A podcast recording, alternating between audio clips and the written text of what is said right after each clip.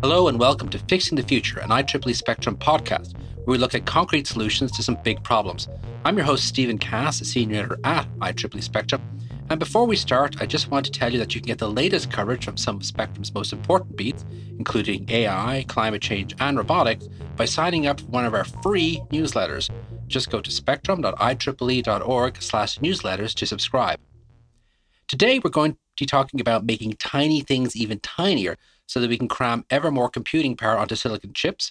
And to do that, I'm talking with another Spectrumite, senior editor Sam Moore, who covers a semiconductor beat for us like a field effect transistor covering a depletion layer. Sam, welcome to the show. Thank you, Stephen. Great to be here. uh, so, you know, we often talk about Moore's Law, no relation, uh, on this show and the current state of it, and how we always seem to be talking about it's the end of Moore's Law. And yet, and yet it keeps going. So can you talk a little about what the current state is and and these like new ideas for pushing that boat further down the stream? Sure thing. Uh, yes, Moore's law is you know slowing down. That's a sort of definitive fact. It is getting harder and more expensive to make more transistors uh, on a given area of, of silicon, but it is continuing, uh, and there's a lot of effort to make that happen.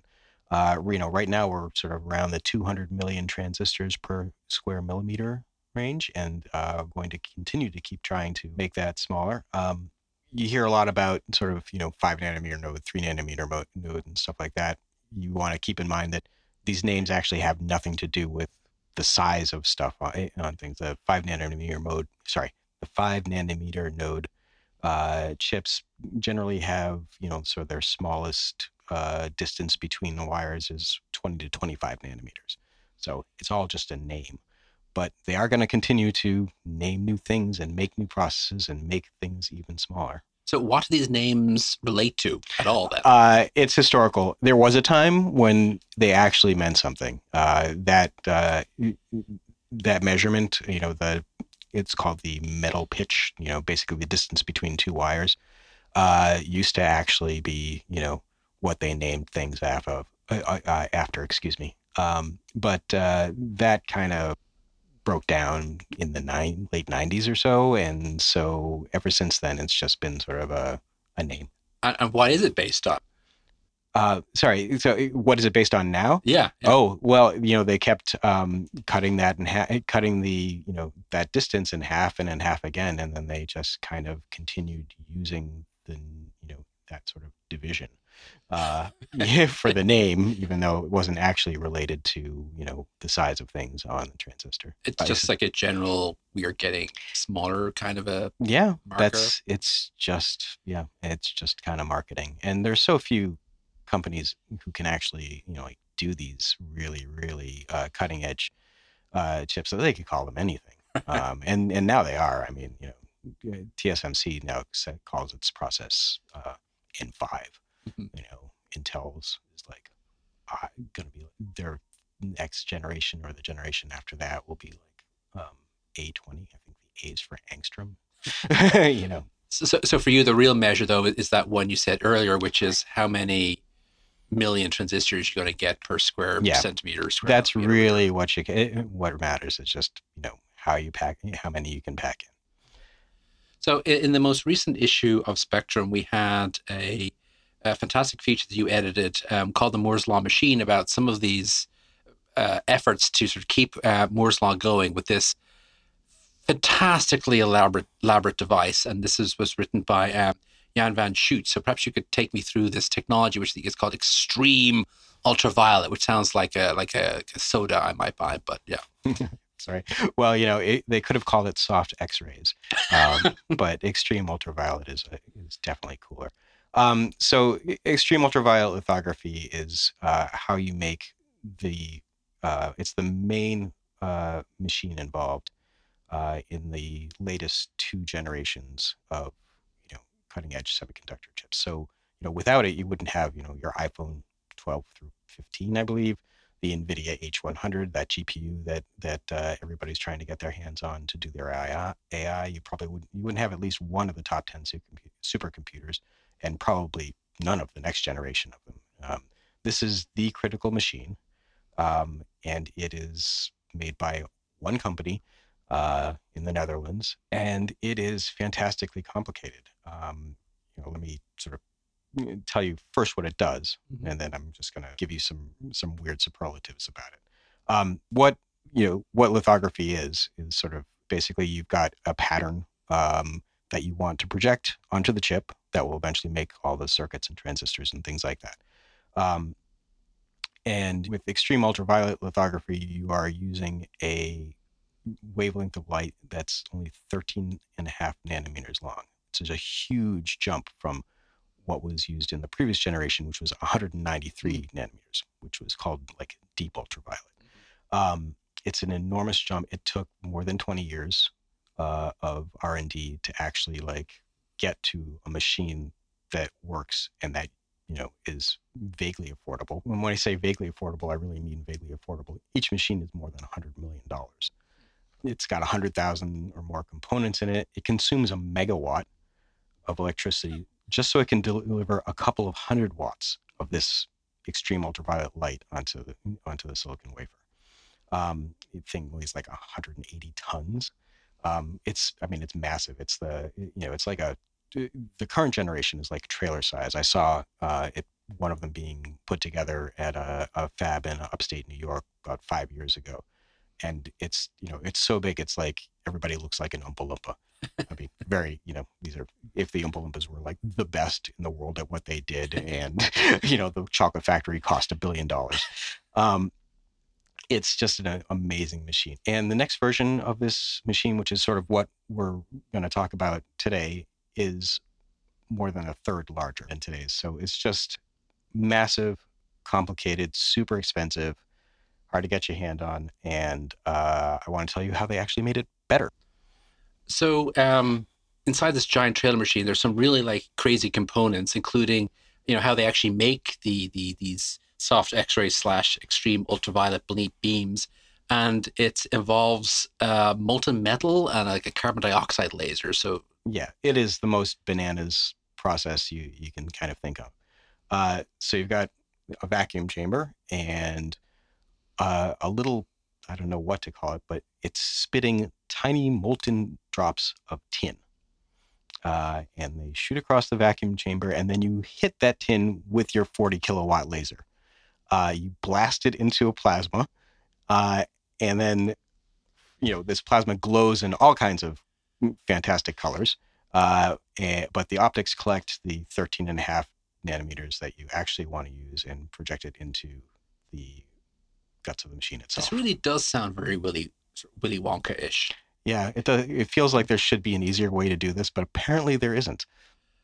Um, so you s- so this thing these have things have to be vacuum sealed because this light gets absorbed by the air. And what are some of the, the other like why is this machine so big? Because it seems like you've got like a little tiny pattern, you got little tiny chips. Okay, there's little tiny droplets. But what like why is it so big? Well, a lot of it is actually the um, the chamber containing the optics, which are just insanely precise. The mirrors are fantastically expensive. These aren't just ordinary mirrors; they're you know like multiple layers of alternating exotic stuff uh, in order to get you know this kind of uh, light to reflect in the right direction. You know, with any efficiency, because you know UV is absorbed by like tons and tons of stuff, uh, including air. Um, and uh, so a lot of it is just getting the light where it needs to go efficiently you know in without disturbing uh, any of the um, you know patterns that you actually want to project. Um, and then there's a lot of it that's also just you know handling the wafers um, and handling the masks which uh, when they're actually sort of in position they got to be you know handled at nanometer precision. Um, so these are like incredibly fine moving machines. So one of the, the big challenges I think that that Van Schoot talked about in the article was, yes, you can set this up and you can you can get the lasers going, the machine's going, but your throughput is going to be very, very, very low, like uneconomical for the size of the machine, unless you try a couple of other tricks on top of the again molten droplets being blasted by a very powerful carbon dioxide laser, which I know I'm hung up on, but it. Um, so, so tell me a little bit more about these these other uh, tricks. Sure. Okay, so what um it, as you as you are a little hung up on, you know, one of the biggest problems they had to solve just to get to the first generation was to, you know, make the tin explode in more brilliance so that you could get, you know, just that couple hundred watts of, of light. Because, you know, the the dimmer it is, this, you know, the longer you have to expose the uh, the wafer. And so, you know, it's all about throughput.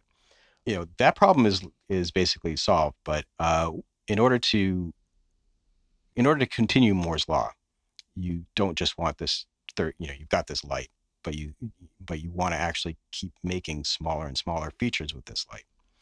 Uh, to do that, there's there's three knobs that you can turn. Um, you know, one was the big knob of changing the wavelength, you know, which makes sense. You know, smaller smaller light, better resolution, totally straightforward.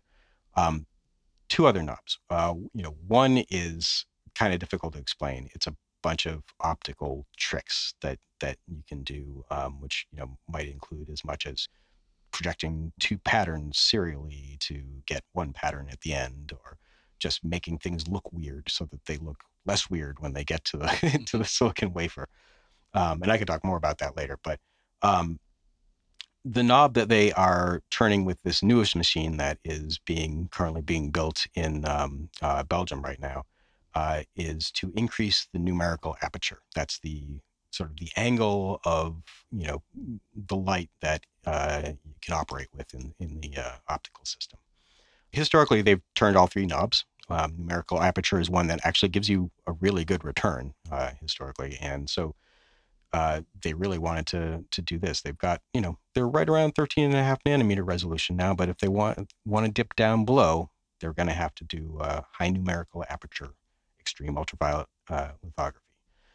This causes a cascade of problems when you're designing the system. Though. Okay, it's it's a very you know this machine is already fantastically complicated, um, but as with any optics, you tweak something here, it's going to have some other effect later on. So let me go through the cascade of the problems that they had to solve in order to make high NA uh, extreme ultraviolet lithography. Okay, so first, you want the numerical aperture increase like at the wafer itself. Right? That's where you where you'll get the resolution. But that means you also have to increase it at the mask. Now the mask is where you um, is sort of where you store the pattern.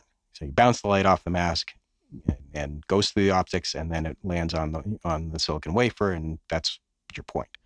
Um, here's the thing. So uh, you know you got to bounce the the light onto the wafer, uh, sorry, onto the mask and then off of the mask. And here's where you have sort of a Ghostbusters moment. Those two streams can't cross. Um, you think bad things will happen. it would be bad, I think is the line, right? um, so you can't cross the streams. So that means you have to angle them away from each other. Okay. But you can't angle them away from each other too much because these mirrors, these really specialized mirrors, only work up to about 11 degrees. And you you know, in order to just, if you just wanted to do this like, you know, without any adjustments, you'd need 18 degrees. So then they're like, okay, well, now we got to solve, we're going to need this angle. There's no getting around it. Um, so the way they solved it was by increasing the demagnification, which I know sounds kind of increasing a D, but basically mm-hmm. you're, it's shrinking stuff down. Mm-hmm. Okay. Um, a lot, like, mm-hmm. you know, they increased it by like eightfold or something like that. Um, so like, okay, hey, problem solved, but not really. Uh, because now your pattern on the wafer is really small. It's like a postage stamp instead of not your pattern. Sorry, the the amount of wafer that you can that you can you know project onto all at once, super small. It's like a postage a postage stamp, and that means that you have to do more postage stamps, which means that your because these wafers are large. These wafers are yeah, they yeah. are 300 millimeters across, mm-hmm. um, and you know so dinner plate size or so. Uh, and so if you can only do a little bit at a time, it's going to take you longer to do a wafer, and then it, it basically becomes so expensive it's not even worth it. So they had to eh, they had to solve that problem by doing something uh, kind of weird. Uh, it was sort of a like kind of funhouse mirror effects. Um, basically, they uh, increase the demagnification in only one direction. So they came up with these specialized mirrors that kind of would stretch things out and shrink them. Uh, yeah, and it was it had weird effects. I mean, you have to you actually have to make the mask stretched out. So mm-hmm. like the pattern that it's on the mask is is kind of this funhouse mirror version of what you want on the wafer. Um, but amazingly, that actually does it. Um, you still wind up with a little bit smaller than you'd like uh, of a projection onto the wafer, but it's acceptable as long as you increase the acceleration of how fast things are moving through the eh, through the machine. So, what are that five problems to mm-hmm. solve? Yeah, I think so. Yeah. yeah. but th- th- this effect it sounds a little bit like in the old days before we all had widescreen, flat screen TVs. When they would sometimes when you were trying to be showing like a, a cinema cinema movie on a TV, and suddenly the aspect rate would get really weird and distorted because they were having to squeeze in on one axis to, to make it all fit like especially when the credits would roll it would get all distorted in one direction and that kind of reminds me of that but these are big machines and you've done some other reporting though on some of the sort of the the side effects of handling these big machines which is how to how to operate them in a more sort of environmentally friendly way and that was uh, the work of this company called I think Edwards uh, in England. So can you tell me a little bit about that? Yeah. So um, you remember how I said everything has to happen in a vacuum on the inside of this? Kind of, sort of not. Uh, there is a very small sort of flow of high. I mean, sorry, it seems like a small flow of hydrogen, but it's a really big machine. So it's actually 600 liters per per minute. Um, but uh, this hydrogen is is there for a couple of reasons. There's you know uh, everything in there is super delicate. You don't want anything to get on the mirrors uh, or on the mask or anything like that. But you are blasting molten tin in a chamber, uh, and you have other chemicals that are involved in uh, in chip making and stuff like that, and you need the, to kind of sweep them away. Um, and so that's what this hydrogen is for. And you think, oh, hey, hydrogen, that's green. Not yet, actually. Most hydrogen is actually not made in any green process. It's made uh, it's actually made by uh, a chemical reaction between water and methane. Hmm. Um, so not great. Um, and 600 standard liters per minute is actually kind of a lot. What they're doing with it currently is they just you know burn it because you just get water and all the nasties that it's picked up just kind of you know falls out and that's so, and, I, am envisioning kind of a, a, smokestack out the side with a flame on top and it's even more willow wonky but yeah okay so they, they're just burning off the hydrogen to, right. To, right but you know that's super wasteful. Mm-hmm. Um, so what Edwards worked on was a system that can recycle the uh, the hydrogen. It's actually pretty cool. It's like a reverse um, fuel cell kind of. Um, you know, the used hydrogen and it's you know the com- the icky components that it's picked up along the way. Basically, go through one side, uh, get ionized, then um, an electric field sort of forces those protons um, through uh, a proton exchange membrane. They come out membrane, excuse me. They come out the other side, uh, recombine with uh, with electrons. You get pure hydrogen to go back into your process, and all the awful stuff stays on that the other side. Hmm. Yeah. So um, it's actually it works pretty good. They did they they set one up at um, a uh, nanoscience research uh, organization called IMEC, which is kind of a a key European research um, house, and uh, it managed to recycle 70 to 80 percent of uh, of the hydrogen in their uh, in their EUV machine. So now they just have to convince, you know, the the big chip makers to adopt it as well. So with with all of these technologies, and I want to turn to a to a sort of a, a competing technology in a moment, but for for these technologies how long do you think it'll be before we see chips in our smartphones and our computers made with this new technology? Right. With the high NA um, EUV, things that are made in 2025 will probably start to, uh, at least the chips themselves will be made in 2025.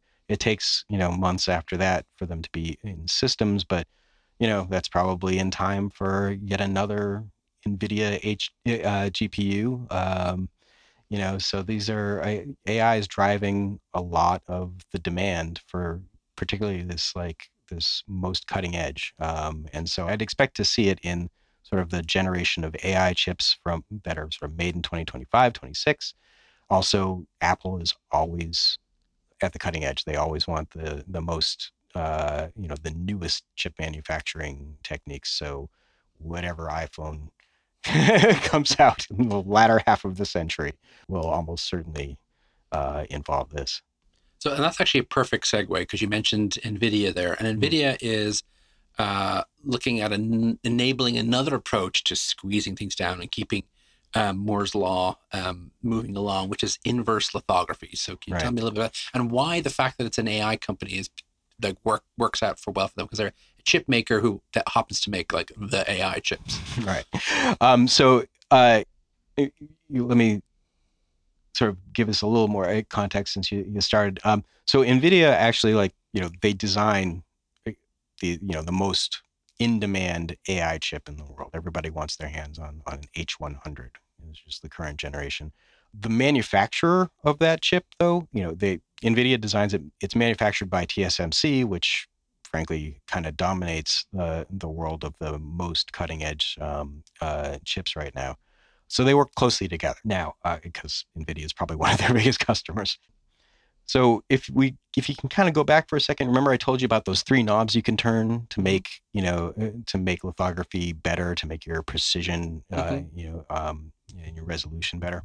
One of those knobs was this weird one called K1. It was sort of the process stuff that you can do. So what NVIDIA's done is it's made one of those process stuff that you can do uh, um, much easier to compute. Okay, it's um, a technique called inverse lithography. Um, and here's the thing: it's like if you you might think that if you wanted to project, say, like a plus sign, something that was shaped like a plus Mhm. sign onto a silicon wafer, you'd project, you know, on your mask, you'd put Mhm. a plus, and then you get a smaller plus Mhm. when it got to the uh, the silicon. Uh, not the case. Um, there's enough uh, distortions and other just stuff that you have to worry about um, optically when you're dealing with you know this kind of um, you know operation below you know the the wavelength of light that you're using that you have to do things like add little like sort of dog ears at the end of the plus sign to make it look like a plus when it gets there those uh, things have be, had to be progressively more complicated um, as you know we've kind of driven Moore's law you know to its limits.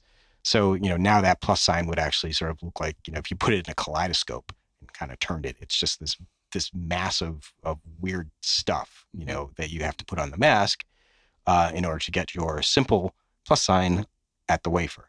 Um, now it's those are those tricks are actually kind of really hard to do um, computationally. So you know it's the idea that like okay, if I want this plus on the wafer, what do I have to have on the mask?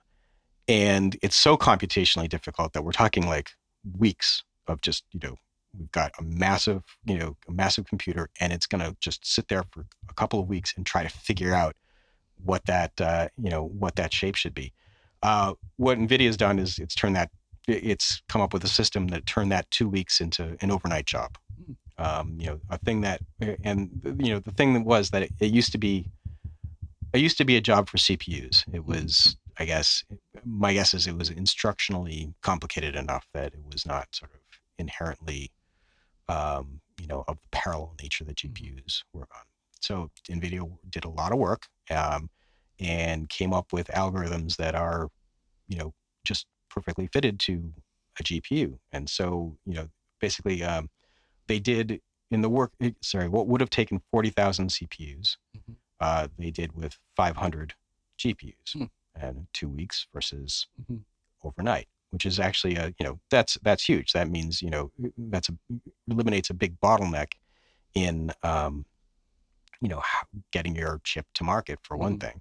Um, it allows you to use this this really computationally tech expensive technique uh, in more places, you know, Mhm. rather than reserving it for like the spots of the chip that were just really difficult.